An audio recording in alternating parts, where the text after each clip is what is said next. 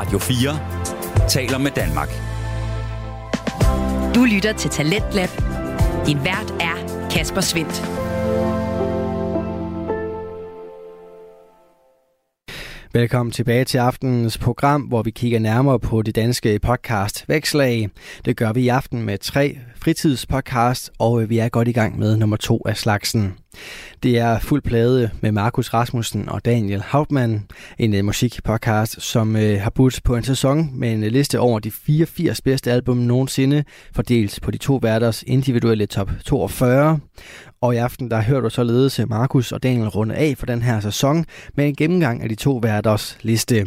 Og der skal måske rykkes lidt rundt på placeringerne. Hvis jeg så øh, går lidt længere ned, hvis jeg så går ned under din... Tø- Mener du op? Tæ- hvis jeg så går tættere på, på førstepladsen, ikke? Ja, tak. Øh, øh, hvad så med sådan noget... Øh, nu ved vi jo, at historien bag Pantera og sådan noget, det er måske også kommet en del af din research og sådan noget. Kan det stadig være Ja. der med sådan noget nynazistisk og alt sådan noget? Men det er, jo, og det er jo det, fordi det vil jeg ikke rykke på at all. Altså, Nej. det vil stadig være der.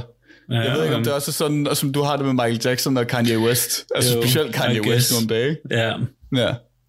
ja jeg vil Altså, heller ikke rykke på det. Nej, det er det, fordi det er, også, det er mærkeligt for mig, specielt nu, fordi jeg så blandt andet, at uh, Phil Anselmo var ude at være sådan, eller ude at lave nye Pantera-koncerter med den gamle bassist, hvor det er sådan, okay, men er det Pantera mere, eller er det Phil Anselmo and Friends, der mm. spiller musik og musikhejler på scenen? Altså, det er også det, det. Nå, ja, okay, interessant. Og nu er det jo snart, ja. øh, det er snart Sublime-sæson. Det er, det er fuld Supreme-sæson lige nu, faktisk. Jeg sad og lyttede til Robin the Hood den anden dag, og det var stadig genialt. Forfærdeligt. Nummer Det er, 22. det er nok min største, er min største guilty pleasure. Det er nok den, jeg har svært ved at indrømme, at jeg lytter til skarmusik af tre hvide mænd fra Californien. du lytter bare til sindssygt meget musik fra Kalifornien, åbenbart. Generelt. Ja, det er så mærkeligt. Øh, ja, så Sublime på nummer 22. plads. Øh, tættere Ja. ja. på 1, eller tættere på 42, eller sidder den lige der i midten rigtig godt. Jeg føler lige den der sådan 11-22 midte der, den er, den er ret god for det. Ja. Lige den der imellem 10, og, imellem 10 og 20, det føler jeg er ret godt for Sublime. Det kan jeg godt øh, stå inde ved. Alright, Jamen, så har jeg lige nogle andre Måske- spørgsmål til nogle øh, mellem Ja. ja. 10 og 20. Øhm, Ja. Counting Crows, Stay or Go. Puh, ja, det er der også. Uh, det er måske... Det, det bliver nødt til stadig at være der. Det, det bliver nødt til at sige. August and Everything After synes jeg stadig er et sublimt godt album. At det bliver nødt til stadig at være på listen. Alright. Men jeg ved ikke, om det skal være der. Oh. Eller om det skal være tættere mod 42, som vi så er blevet enige om at kalde det nu. Sidste ambulance, 100%. American Football. Ja, men længere ned. Jeg tror måske, American Football Tættere på går ned. 50. American Football tager Hans Phillips plads, og så kommer der et eller andet andet ind der, hvor American Football var før. Okay, det er måske også noget af det kedeligste, du havde med. Måske, men det, jeg synes jo, det er spændende. Jeg synes jo, det er fedt. Jeg synes, det kan et eller andet. Ja, okay. Så Jeg kan godt forstå fra dit synspunkt, at det, det har været et røvsygt afsnit, at skulle sidde igennem og høre en eller anden nudle rundt på en guitar i 40 minutter. Men altså, så den sidste, Nars Barkley, St. Elsewhere. T- den 12. 100%. plads. 100 procent. Ah, fandme, det er fandme tæt på et. Fair nok, Ja. okay. Vi har jo tit snakket om, at øh, man rykker ikke ved top 10. Nej. Gør du det? Mm, Er der noget, der rører ud af top 10? jeg, nej, jeg tror ikke, det rører ud. Jeg tror måske mere, at den der City and Color rykker ned på en eller anden måde. Mm, mm. Jeg tror måske, City and Color rykker ned. Måske rykker det ned under Fejs, har jeg lyst til at sige. Så City and Color tager 10'eren. Og så rykker Ah. alt det andet ligesom op derefter på en eller anden måde. Ikke? Ja, okay. Det tænker jeg måske. For jeg kunne også sagtens forestille mig, at jeg havde Brown Sugar på som nummer 5. Ja, Og så er, det lidt, så er det lidt, hvad for en dag man spørger mig på, om jeg er voodoo, eller om jeg er brown sugar faktisk. Hvis jeg skal være helt lige, lige der et eller andet sted. nå okay, fair nok. Interessant. Ja. Nå, men øh, lad, os, øh, lad os høre en sang, øh, og jeg har fundet en meget mærkelig sang. Øh, jeg har fundet den Okay. spanske udgave af Hvor skal vi sove i nat? Så øh, den kan vi lige høre. Hva, why? I don't know. Che confusione sarà perché ti amo, è un'emozione che cresce piano piano, stringimi forte e stammi più vicino, se ci sto bene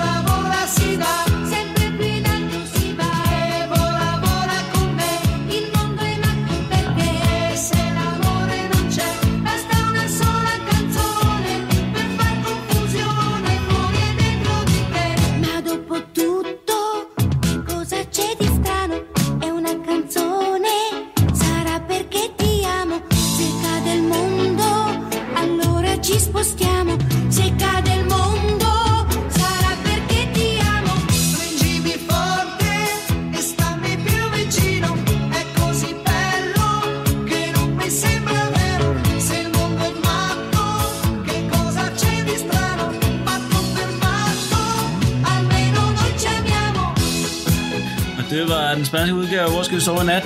Eller Sara per ti amo af Rigia på, hvad vi... Yes. Det kunne også godt være italiensk. Jeg har ikke lavet min research ordentligt.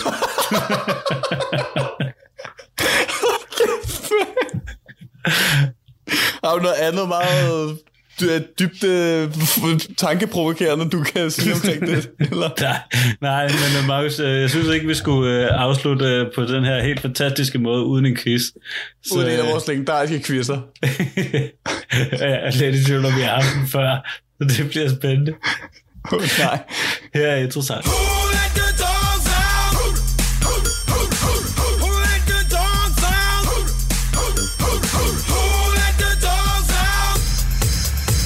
Nå, det er quizzen Who Let The Dogs Out. Og jeg kan godt forstå, jeg kan godt forstå, at du er i tvivl, om vi har haft der med, fordi der er en meget fjern klokke, der ringer i mit baghoved, men jeg ved ikke, om det er bare sådan en syre, Nej, jeg ved det ikke. Men øh, det er jo fordi, at jeg har været lige ved at anskaffe mig en hund, men øh, så var det ja. desværre en anden ejer, så øh, den havde en anden ejer, så, øh, jeg kunne desværre ikke få hunden. Men, øh, har du, stop det, i gang, når du siger, at var i gang med at anskaffe dig en hund, var det så bare fordi, du samlede en hund op på gaden og bare sådan lidt? det var en hund, der jeg fik at vide skulle aflives, men det skulle den så ikke alligevel. Nå, så jeg ville have taget okay. den til mig. Men, øh, okay, mere fair game. Fair desværre game. ikke. Okay, men, men derfor hvad? så har jeg tænkt meget på hunden, og derfor har jeg lavet en quiz, der hedder Who Let The Dogs Out.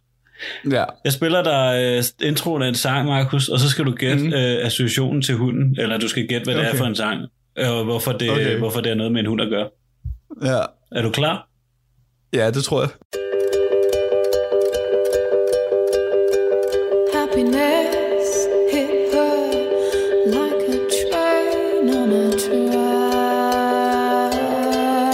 Det var 10 sekunder, Markus. Du får ikke mere. Tough luck. Jeg bliver, jeg bliver nødt til at have en titel på den her, hvis jeg skal have den nogen som helst. Sangen hedder øh, Dog Days Are Over. Det er derfor associationen til hunden. Hvem er bandet. så har du jo fået hele svaret. Nej, jeg troede bare, jeg troede, jeg skulle gætte hunderassen, den var relateret til. okay, umuligt. Du skal gætte, hvor... det var derfor, jeg var lige ved at være sådan, jeg tror, jeg er lige så dårlig til hunderasser, som du er til at huske teksten til en sang. nej, nej. Altså, den sang, jeg spiller, der indgår hund i titlen eller i kunstneren, og så skal du bare no. uh, gætte det. Okay, uh, no idea. Dog, den hedder Dog Days Are Over. Med Florence and the Machine. Ah, okay, fair nok. Kan du ikke huske den? jo, det tror jeg. Alright, Maus. Jeg tror, jeg tænker fransk bulldog der. Det, ja. nej, nej, hvis man har set Florence and the Machine, nu er sådan en uh, flot... Uh, Greyhound måske, faktisk. Ja, godt være. Uh, ja. Maus, gæt, uh, hvorfor at jeg har den her sang med.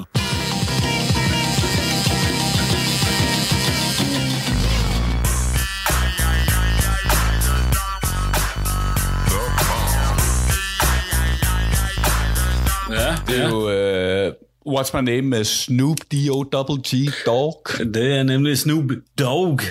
Og ja. et album, vi faktisk også har snakket om. Ja. Okay, du får 10 sekunder af en sang til.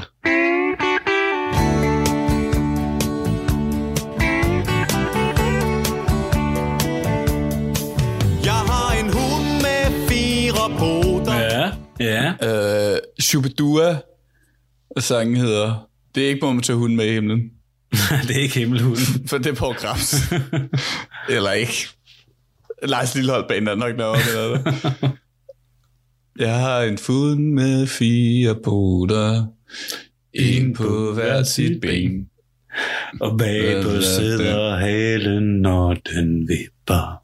Jeg kan ikke huske, hvad den hedder. Den hedder Wuffeli Vov. Wuffeli Vov. Ja, desværre. Desværre. Okay.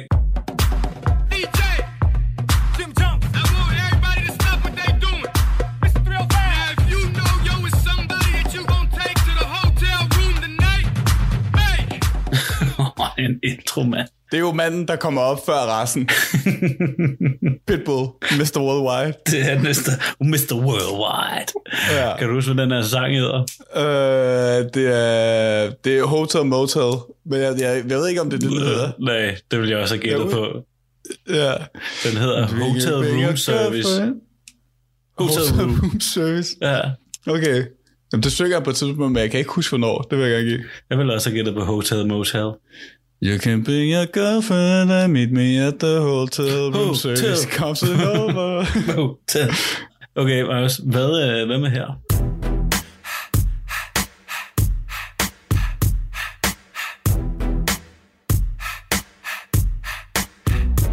As I travel. As I travel. Apropos Snoop Dogg, er det jo Nate Dogg. det er nemlig rigtigt.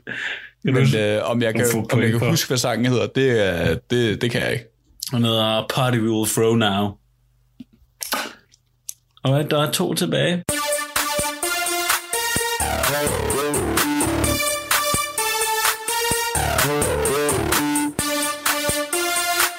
Jeg synes godt, der er en sang, der på en eller anden måde giver dårlige associationer til gymnasiefester.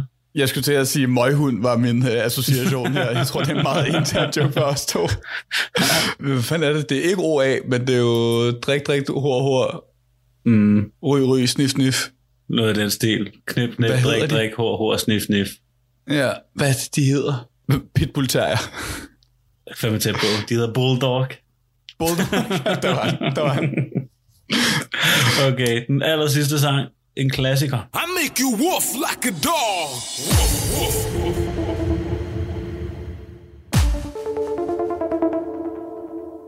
Woof, woof. Uh, er det The Flavor DJ Alligator, der har lavet den her? Det er DJ Alligator. Det er This is the Flavor DJ Alligator. Uh, Woof Like a Dog har jeg lyst til at sige noget. Den hedder bare Doggy Style. Det er i hvert fald ikke Mosquito. Du, får, du får den. Det var Okay. okay. fire, fire rigtige og tre forkerte. Du får en kop, Markus. Nå, Markus. Øh. Skide godt. Lad os, øh, hvis, hvis vi lige skal gå igennem din liste, ikke? lad os lige spille en sang, og så, øh, så kommer vi videre. Skal vi spille en sang? Uh, jamen, apropos din liste, Daniel, uh, og et meget legendarisk album, du har med, Fleetwood Mac, Ja. så synes jeg måske, vi skal høre Sweet Little Lies, inden du begynder at fortælle mig små, små løgne omkring, hvordan du har vil ændre eller ikke vil ændre din liste.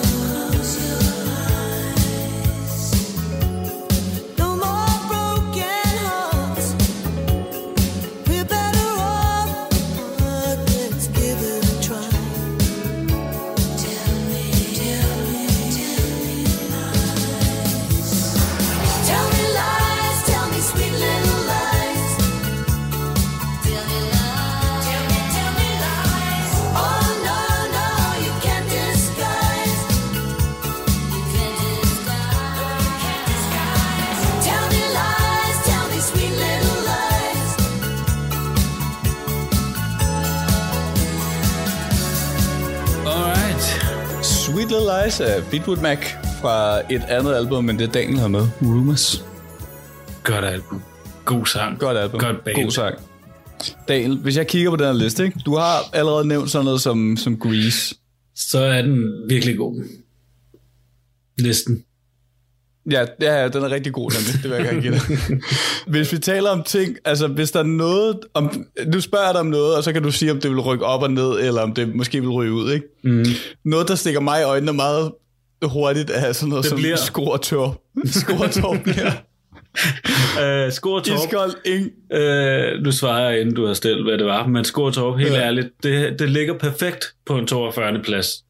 Det er perfekt. Ja, det er så, øh, det er så tæt på mit hjerte, øh, men det er Ja. også musik, som jeg godt, godt kan blive sådan lidt, øh, det er lidt for pol- poleret, men jeg elsker Skortorp. Ligger mm. perfekt. Hvad med sådan noget som Kings of Leon, som du jo også har nævnt, er et band, der er ødelagt for dig, fordi du så dem live? Ja, det er rigtigt, men jeg vil ikke, altså sådan, jeg har nogle bands, hvor jeg faktisk føler, at jeg ikke har været tro nok mod mig selv, og ikke har haft dem med, og Kings of Leon er så et af dem, der sådan kom med. Jeg har tit mm. snakket om den her kasse af rockbands og sådan noget, og jeg føler faktisk, Ja. at jeg mangler flere af dem på min liste, fordi, og jeg har ikke været helt ærlig, for sådan sådan noget som Red Hot Chili Peppers med albumet Stadium Arcadium, jeg har lyttet Ja. så meget til, det burde være på den her liste. Mm. Øh, og Kings of Leon, altså, jeg tror, jeg har brugt fire år på at være Danmarks største Kings of Leon-fan, så det ville bare være forkert, hvis jeg ikke havde det med. Ja. Hvad med sådan noget som Anderson Park og Malibu? Uff, det er svært. Er det også lidt i sådan en, hvor at du har haft det med, fordi at det er bare noget, du har lyttet rigtig meget til? Ja, den er godt nok svær. Altså, det Altså, Kings of Leon? nej, altså Anderson Paak, det er fordi, jeg synes, lyden er så lækker. Mm. Øh, og det ligger lige nu på en 37. plads. Altså det kunne godt være sådan noget, der kom på en 41. Men jeg nok stadig skulle med, fordi jeg synes, det er så lækkert. Men, men det er også en af dem, der måske kunne komme lige ud for listen, på grund af, at der var noget, jeg fandt ud af, var, jeg havde glemt. Øhm, Ja. Så den er, den er svær, synes jeg. Den, øh, men øh, det vil i hvert fald ligge højt, altså sådan tæt på 42, eller lige udenfor. Hvad med, hvad med sådan noget som, altså nu taler vi også om det her, du nævnte det specifikt med Pantera, som jeg havde med, men sådan noget, jeg tænker, Kanye West, sådan specielt mm. lige nu. Ja. Øh, jeg synes jo, uh, My Beautiful Dark Twisted Fantasy er stadig et af de... Det er et røvgodt album. Det er, det er stadig et mesterværk inden for rap, men jeg kan godt følge dig i, at det sådan er ren og skær, at han er en nederen person, så lytter jeg heller ikke til Kanye West længere. Øh, Mm. Så derfor kunne det måske godt komme tættere på en 42, men jeg vil, altså, jeg vil ikke være tro mod mig selv om min sådan objektiv øh, hvad kan man sige, mening om musik, hvis jeg ikke havde det her album med, fordi jeg synes, det er så sindssygt et album. Radio 4 taler med Danmark. Du er skruet ind på programmet Talents Lab her på Radio 4, hvor jeg, Kasper Svendt, i aften kan præsentere dig for tre afsnit fra Danske Fritidspodcast. Og øh, her som nummer to er det fra musikpodcasten Fuld Plade, der består af Markus Rasmussen og Daniel Hauptmann, og øh, vi vender her tilbage til deres store sæsonafslutning. Hvad med Maroon 5, Songs About Jane? Det er jo et album, jeg gerne vil have på listen også, faktisk. Det er fandme også et godt album. Ja. Ja, ja, det bliver bare 100% lige, øh, lige hvor det er. Jeg tror, det sidder Det tror jeg godt, jeg kunne have på nummer 42, faktisk, hvis jeg skal være helt ærlig. Ja, Hvis det, vi fjerner Hans Philip, rykker City and Call lidt ned, og så kommer Maroon 5 lige ind der, ja, lige smuthullet 42. det kan, jeg fandme, det kan jeg fandme godt forstå. Det er jo også bare, altså, som vi også snakker om, det, er et- det er et album, som, som ikke fortjener at være så godt, som det er. Især når man Nej, tænker, præcis. hvor dårligt Maroon 5 er nu. Præcis. Det, er Maroon, det, det album har jeg det på fuldstændig samme måde, som jeg har det med August and Everything efter af Counting Crows. De, de ligger lige perfekt Ja. lige ved siden af hinanden. Jamen, det, Det har ikke ret til at være så godt, som det er. Nej, det er sådan Maroon 5, Counting Crows, det er sådan lidt den samme, øh, samme stil, vi kører der. De ligger også tæt på hinanden i pladsmæssigt. så- Ja, præcis. ja det, det giver meget god mening. Vil du, skade, vil du stadig skrige Max Peber til The Floor Made of Lava? ja. det er helt glemt. Shit, et callback. Men øh, hvis du skal høre en fed fact, så har de, øh, de har sådan en kampråb i The Floor is Made of Lava, som de også har opkaldt deres øvelokale fra. Okay. Så, um, Max Peber. Max Peber. Max Peber. altså, jeg skal, lige, jeg skal lige være helt klar på, at jeg forstår det. Altså, de råber bare Max Peber, inden de går i gang med... Ja, altså deres, øh, hvad hedder det, deres øvelokale hedder det, og så er det så der, hvor altså det, de råber, inden de skal op på en scene og sådan noget. Yes. jeg ved heller ikke, hvad du skal med den information, men det er det. Er det. Daniel, det der, den der lille tilbud, ikke? Det kommer direkte ned i det, jeg kalder rodekassen i mit hoved, hvor jeg bare har alt, alt det der ligegyldige information, som jeg Så- får. så Men som jeg lige kan glemmer trække ud en gang. Som, nej, nej, jeg glemmer nemlig aldrig, det er der problem i mit hoved. Men jeg kan lige trække det ud en gang imellem, når jeg lige er sådan, Mm. sidder så, så er jeg sådan, hey, apropos ja. peber. Øh,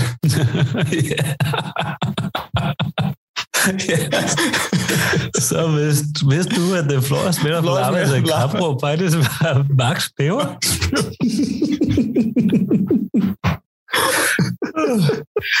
ja, lige præcis. Uh, Det lytter det også nu. Det er derfor, de lytter til det her, Markus. God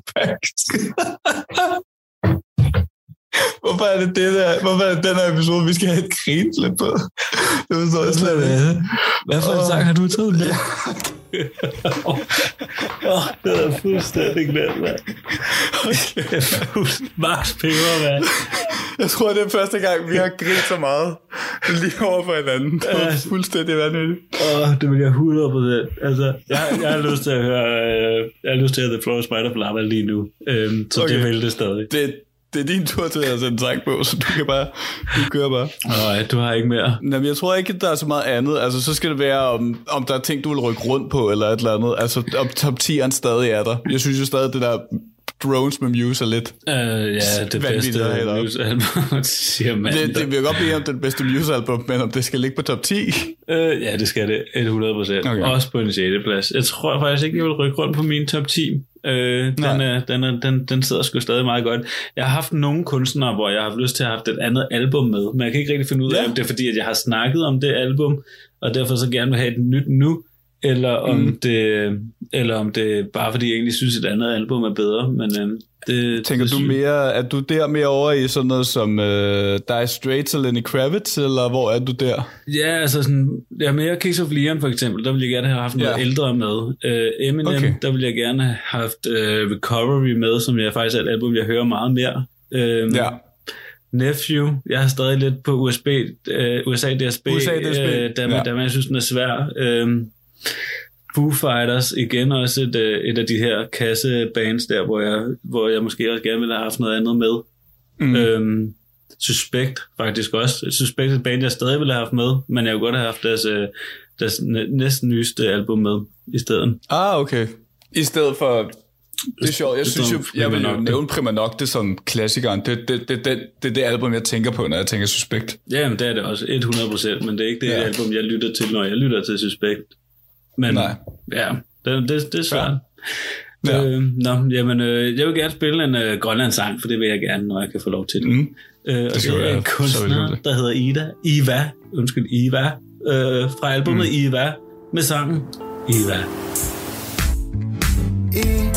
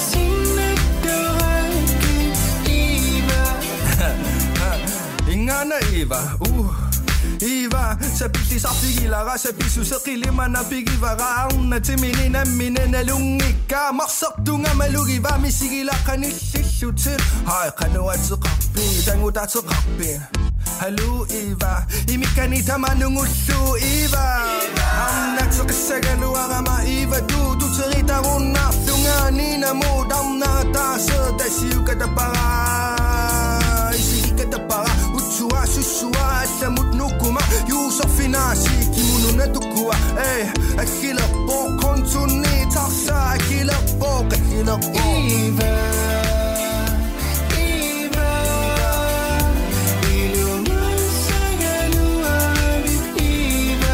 Akila po Det var Iva fra øh, albumet Iva fra Mm. 2002.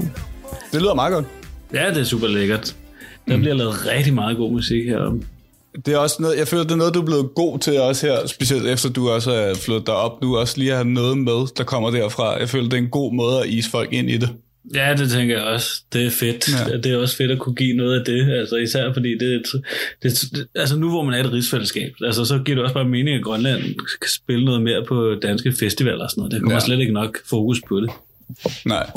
Øh, og det leder måske også videre til, hvad der sker nu. Med. et eller andet sted. Jeg tror noget med fuld plade som, som et koncept. Fordi jeg tror, det er noget, det er noget meget, Daniel har talt om flere gange, sådan med hvad planen lige er for hele det her program. Fordi vi har jo selvfølgelig vi har jo færdiggjort det her. Vi har alle, jeg er super dejlige lyttere, der lytter med og, og tuner ind og stiller os spørgsmål og sender os anbefalinger. Øh, Jeg fik en anbefaling i går, apropos. Mm. Øh, så hvad, hvad sker der nu med det her program? Hvad sker der nu med fuld plade? Vi stopper ikke endnu, fordi vi vil gerne Vi fortsætte. stopper selvfølgelig aldrig. Vi kører videre. Vi skal ikke hjem.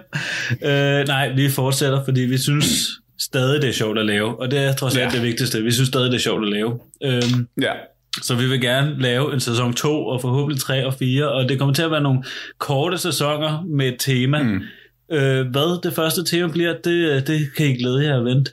Ja. Vent Vi har, med vi, har gået, vi har gået og været sådan lidt op og ned på forskellige ting. Vi talte om, at vi bare kunne gå igennem et 10, og så var det 10 afsnit. Vi har talt om, at vi kunne gå igennem en kunstnerdiskografi, eller en anden tanke, som jeg også havde haft for to dage siden, har også været, at man kunne øh, sige, her er en intro-guide, eller hvis man nu tænker, hvis man har haft det der band, eller det der genre, man altid gerne vil lytte til, mm. men aldrig kunne, har vidst, hvor man skulle starte, Ja, så kunne det være det, vi så kan vi gjorde. hjælpe jer. Vi har idéer, vi prøver lidt at finde det.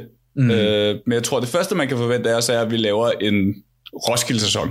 Eller i kommer. hvert fald, vi laver fire Roskilde-afsnit. Der kommer lige nogle af Roskilde-afsnit, ja. Ja. Så der går lige... Altså, de kommer, og så går der nok lige en pause. Men nu her, hvor både Dan og jeg skal på Roskilde og er i gang med at sætte ind i programmet, så gav det meget god mening, at vi bare lige laver en for hver dag. Øh, og det bliver nogle små afsnit på en time og sådan noget, og så kører vi videre ja. derfra. lidt noget til os, og lidt noget til jer. Ja, præcis. Det er jo smart. Og så også, jeg tror også, Dan og jeg har brug for at have sådan en plan over, hvad man skal lytte til, hvis vi skal kunne lytte til musik Ja. lige nu. Så det er godt at skulle Øh, fokusere på Roskilde Festivalen. Men øh, præcis. vi glæder os til at komme tilbage. Følg med på øh, Instagram, fordi der kommer helt klart nogle øh, ting op, hvor vi spørger ind til, om øh, folk synes, det er en fed idé eller noget. Præcis. Øh, og apropos Roskilde Festival, og noget, der jo kommer øh, en af dagene, så kommer Buster Rhymes jo, hvilket jeg har det ret hype over. Det glæder jeg mig også snart. Så jeg tænker, why not play some Buster Rhymes? Hvorfor ikke spille uh, Put Your Hands Where My Eyes Could See? For det er bare et klassenummer af Buster. Check it out. Hit you with no delay into what you saying, yo. Uh. Silly with your ice grilly with the dilly, yo. When I be on the mic, yes, I do my duty, yo. While up in the club like we while in the studio. Uh. You know when to violate, baby, really and truly, yo. My uh. main thug, villain ain't Julio, he moody, yo. Type of brother that'll slap you with the tulio. Real shook, scared to death, act fruity, yo. X that, looking shorty, she a little cutie, yo. The way she shake it make me wanna get all in the booty, yo. Top mistress of the banging misses and videos. While I'm with my freak like we up in the freak shows. Hit you with this shit, make you feel it all in your toes. Hot shh, got all my people in red clothes. Dialing my metaphors when I formulate my flows. If you don't know, you're messing with lyrical player pros Do like you really that. wanna party with me? Let me see just what you got for me. Put all your hands where my eyes can see. Straight buck wildin' in the place to be. If you really wanna party with me, let me see just what you got for me. Put all your hands where my eyes can see. Straight buck wildin' in the place to be.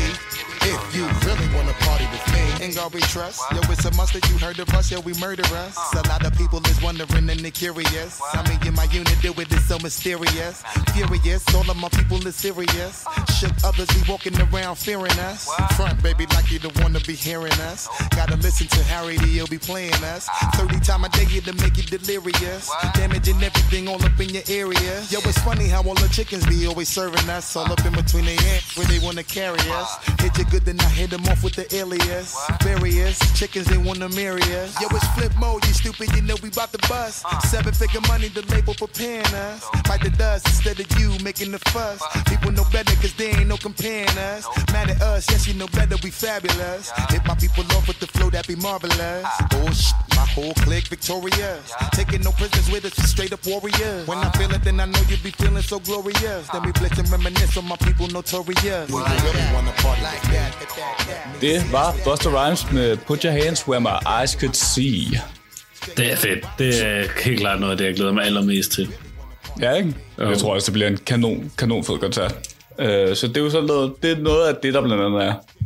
Ja, så det bliver, det bliver fedt. Vi går lige igennem alle dagene, lige Ja. finder ud af, hvad vi gerne selv vil høre, og så spiller noget af det musik. Så kan det være, at det er også Og noget for jer. Det gør også, at der er rig mulighed for, at øh, vi eller jeg kan lave de her et minuts musikanmeldelser. Så hvis du har sådan et album, du gerne vil, vil have, at der bliver anmeldt, Mm. øh, skriv til os. Fuld plade podcast inde på Instagram og Facebook, eller send os mail på fuldplade.gmail.com. Hvem har skrevet til os? Øh, der er en, der beder om et album, jeg fra uh, Art the Drive-In, som jeg faktisk har lyttet til før. Og så har jeg en liste med sådan nogle gamle hængepartier, der også er. Så der er nok at gå igennem i hvert fald. Nice. Så det kan man også godt uh, forvente af os, hvis man følger serien. Daniel, når du kigger tilbage på det her projekt, Ja. hvordan har du så med det? Føler du det vel? Føler du det vi er vel overstået? Jeg føler, at øh, det er noget af det bedste, jeg har sat mig til i mange, mange år. Genialt det her. Øh, jeg er også glad for, at vi er færdige med øh, den første sæson, fordi at, øh, det har været en langt, lang sæson, og øh, Ja. jeg føler, at vi har nået det hele. Det er jeg rigtig glad for. Jeg tror også, jeg er meget enig der. Der er jo en jeg tror, jeg er meget enig i 52 var meget, meget langt 42. af, af sæson. Øh, og jeg føler ikke, vi er i nærheden af at kunne alt, vi kunne. Der er jo, så bare øhm, følg os. Der er Ja. en playlist inde på Spotify, hvor vi har alle sangene, vi har spillet igennem vores afsnit. Den er 40 timer og 7 minutter lang. 551 sange. Bum. Det er ret meget musik, så det synes jeg, man skal glæde sig til. Vi slutter af med vores lister. Jeg havde Depeche Mode med Violator med. Du havde The Division Bell med Pink Floyd med. Og som altid, så spurgte jeg jo lytterne Nå, inde på vores vibe-check på Instagram. Hvad var det bedste album? Du virker alt for glad. Stop. Det gider jeg ikke. Og det er jo vigtigt her, er, Daniel, jo, at uanset hvem der vinder, Nej. så har vi jo begge to gennemført listen. Og, vi har jo, og det er jo ikke fordi, at den, der vinder den her, det står jo til, at den, der vinder den her, vinder hele showet med et point. Og det betyder jo så ikke, at vinderen er den, der objektivt har den bedre musiksmag. Eller at, at det album måske bare var lidt federe, end den andens var. Det er en violation til min grundvold, det her. Det er sjovt, du siger det, for det er faktisk vejledet. Der er. Nej, det var så ufortjent, mand. 63 til 47, hvilket vil sige, Kan I huske? jeg kan med god ro i sindet sige, jeg har objektivt bedre musiksmag end dag. kan, kan, kan I huske, at vi sagde, at vi ville lave sæson 2? Det, det Ja. skal vi slet ikke. Fordi vi har nogle Hvad? lortelyttere, så det er jeg faktisk overhovedet ikke. Uh, med 2019 har jeg præsteret lige at trække den lige ud til allersidste. Fortjent, Markus. sidste- Ja, godt kæmpet, Daniel. Det vil jeg sige. Du vandt på The Blackening. Det kan godt være, det er det. Også, hvad, okay, måske et sidste spørgsmål, inden jeg lukker af på den eneste måde, man kan lukke det her program af på. Hvad, hvad har overrasket dig mest ved at lave det her program? Jeg tror, at det, der overraskede mig mest, det er... Øh, hvor dårlig du er til at lave quizzer. Ej. Okay. Men bare til- okay. Øh, nej, nej. Jeg tror helt klart, det der overrasker mest, det er sådan, at jeg er overrasket over, hvor, øh, hvor bred musiksmag altså, du også har. Altså, at, Ja. øh, at du virkelig også er kommet igennem det helt elektroniske, helt op i toppen også, øh, men stadig får introduceret os til det der heavy, øh, men også til Mm. det sådan lidt mere mærkelige, som jeg også ser der i øh, Fugazi og sådan noget. Så ja. det er fedt, at øh, vi har været en helt rundrejse rundt i genre, og Ja, helt klart. Det, det vil jeg også sige det samme med dig. Jeg tror, mest overraskende, men måske også det, jeg mindst havde set komme, var, at du blev Limp Bizkit-fan. Altså, jeg tror, jeg havde godt forudset, at du godt kunne, jeg godt kunne introducere dig til noget metal, som Machine eller noget andet, som du kunne lide, men at du direkte kom ud en af dagene og sagde sådan, jeg er bare Limp Bizkit-fan nu. Ja. Det havde jeg aldrig regnet med. Nej, det er rigtigt. Altså, jeg tror, at det, jeg er glad for, det er, at øh, jeg har fået til at lytte til Tom Waits og til Pink Floyd. Det er jeg glad for. Mm. Øhm, Ja. Og du har fået mig til at lytte til metal. Det gør jeg stadig hele tiden nu. Jeg er også bare glad for, at jeg kunne få dig til at sidde igennem. Altså, at, at, du har, at jeg kunne introducere til album, hvor du har sagt direkte, jeg synes, det lyder af helvedes til, men jeg synes også, det er spændende. Der var sådan, Nine Inch. Nails. got it. Det er spændende. Death Grips. Nå ja, Deftones. puha. uh, det er Ja. Men Daniel, jeg vil gerne, der er kun, jeg føler, at der kun er én måde at sætte sejl på den her rundrejse på.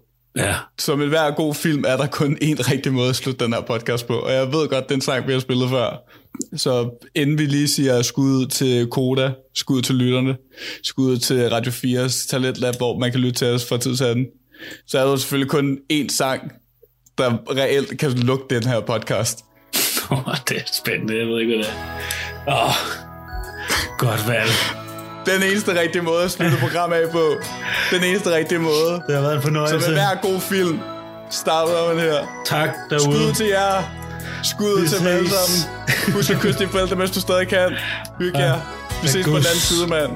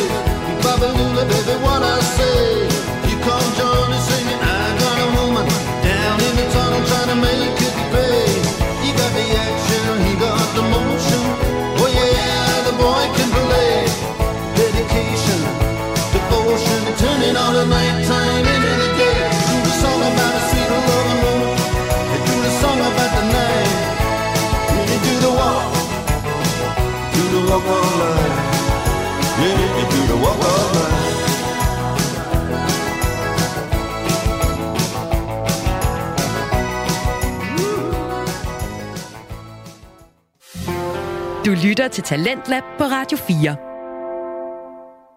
Og til, øh, til tonerne af Dire Straits og sangen Walk of Life, så fik vi altså rundet af på sæsonen af Fuld Plade, en øh, musikpodcast med Markus Rasmussen og Daniel Hauptmann, som selvfølgelig vender tilbage for fuld styrke på et andet tidspunkt.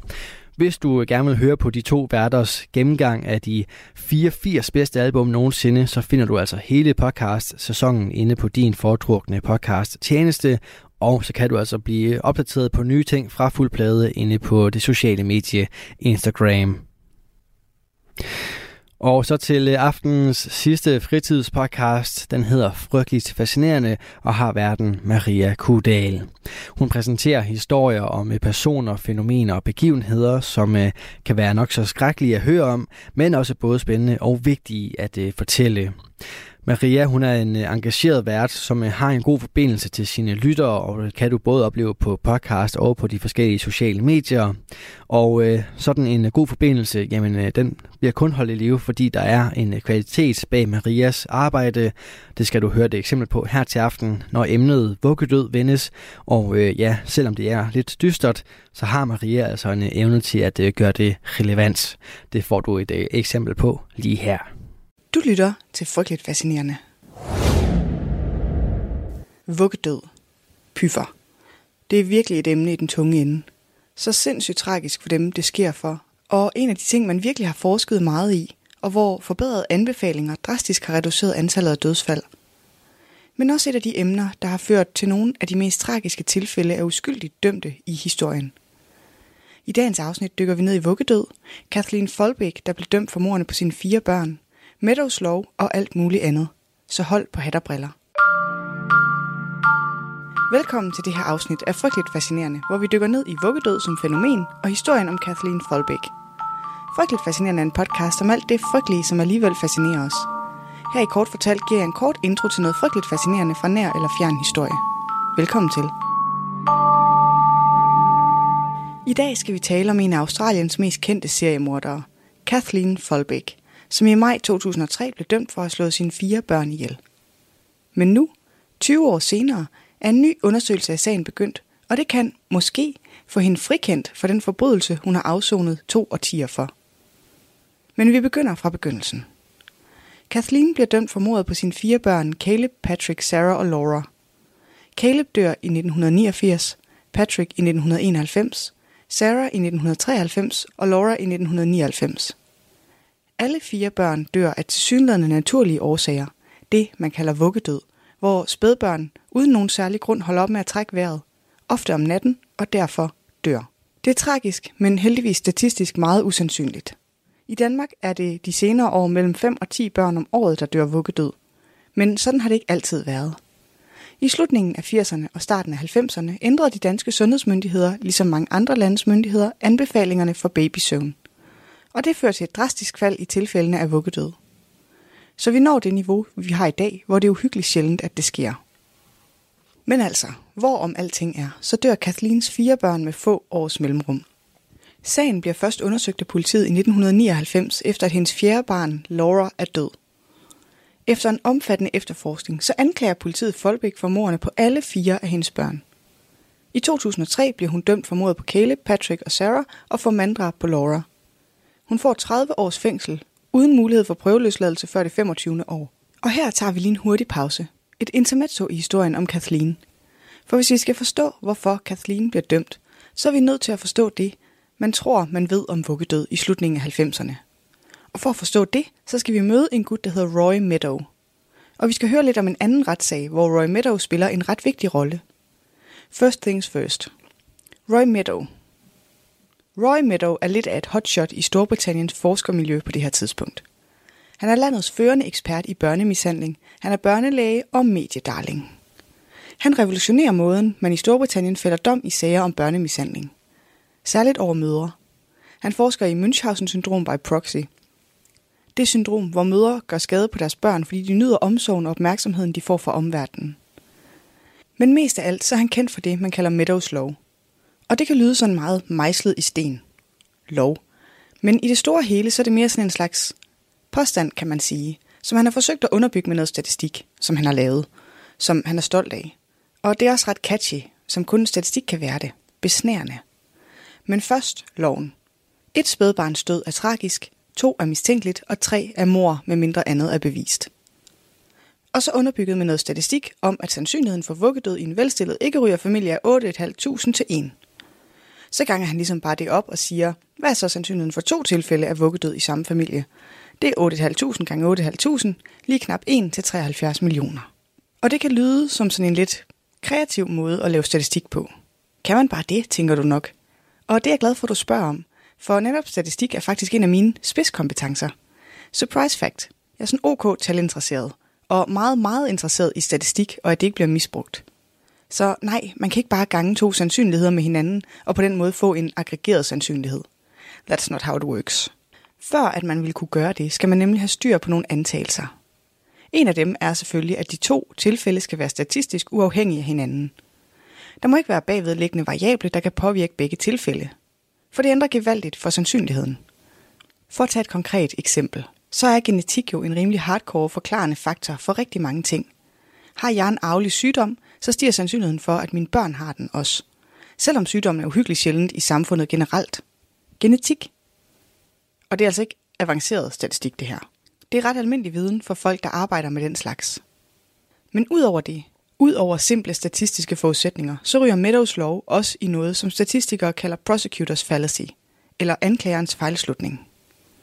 Og det er lidt mere avanceret, så derfor har jeg ringet til en ekspert. Min ven Asker. Og måske tror du, at du kender Asker, fordi jeg har nævnt ham i podcasten før. Og det kan du jo på en måde have ret i. Asker fra podcasten En lang historie kort. Han har været min husekspert flere gange. Varm anbefaling. Fantastisk podcast. En lang historie kort. Men det her er en ny Asker. En bonusasker, kan man sige. Og bonusasker, han er virkelig god til statistik. Så han har hjulpet mig med en forklaring på Prosecutors Fallacy. Men det er mig, der lægger stemmen til. Fuld credit til Asker, dramatiseret af Maria. Here we go. Prosecutors fallacy er en logisk fejlslutning, som kan opstå, hvis man vil vurdere, om noget er sandt baseret på en eller anden form for information. Når man har indsamlet sin information, så kan man vurdere sandsynligheden på to måder. Når man har indsamlet information, så kan man vurdere sandsynligheder på to måder. Man kan starte med informationen og så vurdere, om en påstand er sand, men man kan også starte med at fremsætte en påstand, og så ud fra den vurdere, hvor sandsynlig ens information er. Og det kan lyde som præcis det samme, men det er langt fra tilfældet. Hvis vi nu får at vide, at en nyansat kollega er gravid, så kan vi med rimelighed påstå, at kollegaen må være hundkøn. Men hvis vi derimod får at vide, at den nyansatte kollega er en kvinde, så kan vi ikke være sikre på, at hun er gravid. Det meste af tiden er kvinder jo ikke gravide.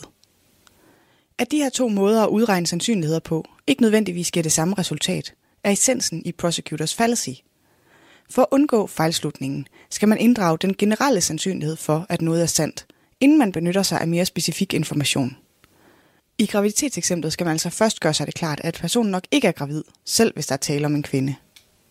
Så sandsynligheden for, at en mor er uskyldig, baseret på informationen om, at hendes to børn er døde, kan sagtens være højere end sandsynligheden for, at hendes to børn er døde under påstand om, at hun er uskyldig.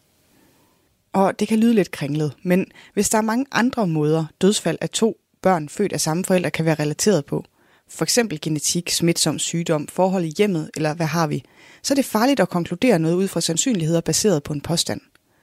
Man bør altså indsamle flest mulige informationer, inden man fremsætter en påstand, da påstanden udelukker andre mulige årsager, når man begynder at regne på sandsynlighederne. Og jeg ved godt, det er lidt svært. Det var derfor, jeg ringede til Asker, fordi jeg havde svært ved at få hovedet omkring det. Essensen er, at det er en gigantisk fejlslutning, når man på baggrund af generel statistik beregner sandsynligheden for at være skyldig eller uskyldig. Man kan ikke bruge statistik på den måde, selvom det lyder besnærende, når der sidder sådan en mand i en kittel og siger, at sandsynligheden for uskyld er 1 til 73 millioner. Men selvom det er lidt svær statistik, så er min ven Asker altså ikke den eneste, der ved det her. Det ved statistikere godt. Det har de vidst i 200 år. Så derfor kan man godt tænke, at der ret hurtigt kommer indvendinger til Meadow. Nogen, der lige beder ham om at klappe hesten og regne efter igen. Forkert. Det kunne man ikke tænke. Det man i stedet kunne tænke, det er, at Meadow får lov til at turnere land og rige rundt med sin lov. Og det var citationstegn om lov her. Lov. Og så får han ellers bare lov, lol, til at give fuld gas. Vidne i retssager. Forme den måde, man driver børneværn på. I flere tilfælde bliver mødre dømt på baggrund af hans vidneudsagn. I en højt profileret britisk sag, hvor advokaten Sally Clark bliver dømt for mordet på sine to sønner, vidnede Meadow netop med sin sandsynligheden for to tilfælde af vuggedød i samme familie af 1-73 millioner. Måske mere om det over på Insta. Husk at følge med derover. Du er sikkert træt af at høre det, men der er rigtig hyggeligt derover. Vi laver alt muligt, og du kan like og dele ting. What what? Men det er ikke kun i sagen om Sally Clark, at Roy Meadow spiller en rolle. Det gør han alle mulige steder. I tvangsfjernelsesager. Nogle steder estimerer de op mod 1000 tvangsfjernelser baseret på Meadows ekspertudsagn. Og nu har jeg sgu også sat citationstegn om ekspert. En hel stribe af mordomme følger efter. Mange af de domme og afgørelser er senere blevet omstødt, efter man er blevet opmærksom på det statistiske roderi. Og nu tilbage til Kathleen og til Australien. For dengang blev dommen baseret på en række beviser. Herunder hendes egen dagbog, hvor hun havde skrevet om frustrationer over hendes børns helbred. Jeg har taget et par af de uddrag, der blev lagt til grund for dommen med. Bare så du kan få en idé om, hvad det er, der er tale om. For det kan hurtigt komme til at lyde, som om der står en form for tilståelse i de dagbøger. Men det er altså ikke helt tilfældet, hvis du spørger mig. Og det gør du jo sikkert. Men jeg har taget lidt med, så du selv kan danne dig et indtryk. I feel better that Caleb isn't suffering anymore. I et andet indlæg efter hendes andet barns død skriver hun, I knew in my heart that he was going to leave us like Sarah and Laura. I et andet indlæg efter sit tredje barns død skriver hun, I was always scared she would leave me. Og det kan man så selv danne sit indtryk af. Er det sorg? Er det forvarsler? Er det tilståelser? Jeg synes i hvert fald ikke, at det er så entydigt, at det kan anskues som et bevis, der er så stærkt, at man bare kan supplere det med lidt statistik, og så føre til en livstidsdom. Men det er måske bare mig. Udover dagbogsnotaterne, så var der udtalelser fra retsmedicinske eksperter, som mente, at børnenes død var unaturlig og sandsynligvis skyldes en eller anden form for forgiftning eller kvælning. De baserede deres udtalelser på medicinske beviser, og herunder at alle fire børn havde lidt af anfald og havde fået ordineret antiepileptisk medicin. Men alligevel vurderer de, at dødsfaldene ikke sker af naturlige årsager. Formentlig på grund af noget af det næste, jeg skal fortælle dig. For så var der det, som sagen hvilede på dengang. For der var ikke mange fysiske beviser. Man retsforfølger jo først Kathleen mange år efter, at det første barn er dødt, så der er ikke de her sådan konkrete retstekniske undersøgelser af børnene. Så det, der var bærende for bevisførelsen var, og du har gættet det, Meadows lov. Det er simpelthen for usandsynligt, at alle fire børn skal være døde af vuggedød. En er tragisk, to er mystisk og alt det der. Folbæk, hun nægter selv at have dræbt sine børn. Hun mener, at de alle sammen er døde af naturlige årsager på grund af deres sundhedsproblemer. Hun appellerer sin dom, men appellen bliver afvist af højesteret i 2006. Siden dengang har der været en stor offentlig kampagne for at få Folbæks sag genåbnet. Både medicinske fagfolk og retsmedicinske eksperter mener, at Folbæk er blevet fejldømt. Og at der er beviser for hendes uskyld. I 2019 nedsætter New South Wales guvernør en kommission for at undersøge sagen og afgøre, om Folbæks domfældelse skulle opretholdes, eller om sagen skulle genåbnes. Kommissionens rapport er stadig ikke blevet offentliggjort. Men det er altså ikke alle, der havde særlig ondt af Kathleen. I årene omkring og efter dommen var hun hyppigt omtalt i medierne. Som den mest hadede kvinde i Australien, og som Australiens værste seriemorder. Drab på børn får altid sindene i kog. Det forstår man godt. Så Kathleen har været genstand for mange spekulationer og analyser. Opførte hun sig underligt under retssagen? Virkede hun, som om hun var nok følelsesmæssigt påvirket af sin børns død? Alt, hvad hun sagde og gjorde, blev vendt og drejet. Men siden er der sket noget nyt, og ret vildt i sagen. Som du nok kan huske fra før, så er en af kritikkerne af Meadows lov, at den hviler på en antagelse om, at hvert tilfælde af vuggedød er statistisk uafhængigt af hinanden. Altså at der ikke ligger nogen bagvedliggende variabel, der kan påvirke sandsynligheden for vuggedød i flere tilfælde. Og netop den antagelse er der nu nogle danske forskere, der kan sætte et kæmpe stort spørgsmålstegn ved. For tidligere, der har man nemlig ikke troet, at vuggedød havde en genetisk komponent eller årsag. Men det er der to danske forskere, der nu muligvis tror, at der har. Mette Nygaard og Michael Toft Overgaard er professorer i henholdsvis genetik og proteinvidenskab på Aalborg Universitet. De har undersøgt en sjælden genfejl, som Kathleen Folbæks børn har, og de mener, at genfejlen kan forklare børnenes død. De to forskere har været til høring i Sydney, hvor beviserne i sagen er fremlagt på ny. De fremlagde data og forklarede, at genfejlen kan forårsage forstyrrelser i hjerterytmen, det opstår, fordi der sker en mutation i et protein, der hedder kalmodulin, som er essentielt for liv. Kathleen Folbæk er bærer af mutationen, og analyser af hælprøver for børnene har vist, at de to døtre havde arvet mutationen fra hende. De to forskere mener nu, at mutationer i kalmodulin er ekstremt farlige og kan give de der hjerterytmeforstyrrelser og forårsage pludseligt hjertestop. Det vidste man ikke i 2003, da retssagen kørte for første gang. Søndernes gener er også blevet undersøgt, og de har vist sig at være disponeret for epileptiske anfald. Det var de også medicineret for i 2003. Og dengang så forklarede man Patricks død med, at han som det andet barn i 1991 havde fået et epileptisk anfald og var død i sengen. Der var ingen tegn på mishandling, eller at børnene var blevet kvalt. Alligevel så endte mistanken dengang på Kathleen. Det bliver nu spændende at se, hvordan sagen kommer til at udvikle sig med de her nye beviser. Historisk set så kan det godt være lidt svært, når højt specialiseret forskning skal bruges som beviser i en retssag. Forløbigt er sagen udskudt til april, for der er dukket nogle nye beviser op. Politiet har tilbage i 90'erne aflyttet Kathleens hjem. 500 timers aflytning, som nu skal transkriberes, så det kan indgå i den nye retssag. Så altså, enten kan Kathleen ende tilbage i fængslet, hvor hun har fem år tilbage af sin 25 år lange straf, eller også kan hun ende med at forlade retten som en fri kvinde. Det vil gøre sagen til en af de længste uretmæssige frihedsberøvelser i australsk historie. Det var lidt om vuggedød, Kathleen Folbæk og Meadows Law. Kort fortalt er frygteligt fascinerende. Researchet er skrevet, optaget og redigeret af mig. Jeg hedder Maria. Første gang jeg hørte om det her, Meadows Law, domfældelse i vuggedødssager, det var fra min far. Dengang er jeg ikke sikker på, at jeg forstod, hvad han fablede om. Det tror jeg, jeg gør nu. Godt med en far, der har næse for, når noget ikke er, som det burde være. Og tak til Asker for sit bidrag. Og tak for nu. Du lytter til Radio 4. Og med den her lidt dystere dystre episode fra Frygteligt Fascinerende, så kom vi altså frem til enden på aftenens program. Her var det Maria Kudal, som rundede af for en aften, som startede med Globen, en øh, samfundspodcast med øh, Inger Lykke Haugen og Maja Gyndesbøl Nielsen, mens musikpodcasten Fuld Plade, Markus Rasmussen og Daniel Hautmann i aften var med med deres sæsonafslutning. Du kan finde alle tre fritidspodcasts inde på din foretrukne podcast tjeneste, og selvfølgelig med på de forskellige sociale medier. Mit navn er Kasper Svens, og tilbage for mig er egentlig bare at sige, at øh, tidligere Talent Lab udsendelser kan du finde på radio4.dk og i vores Radio 4 app. Du kan også lytte med direkte inde på de forskellige platforme, og det skal du bare gøre nu, for det er altså tid til nattevagten her på kanalen. God fornøjelse og forhåbentlig også på genlyt. Du har lyttet til en podcast fra Radio 4. Find flere episoder i vores app, eller der, hvor du lytter til podcast.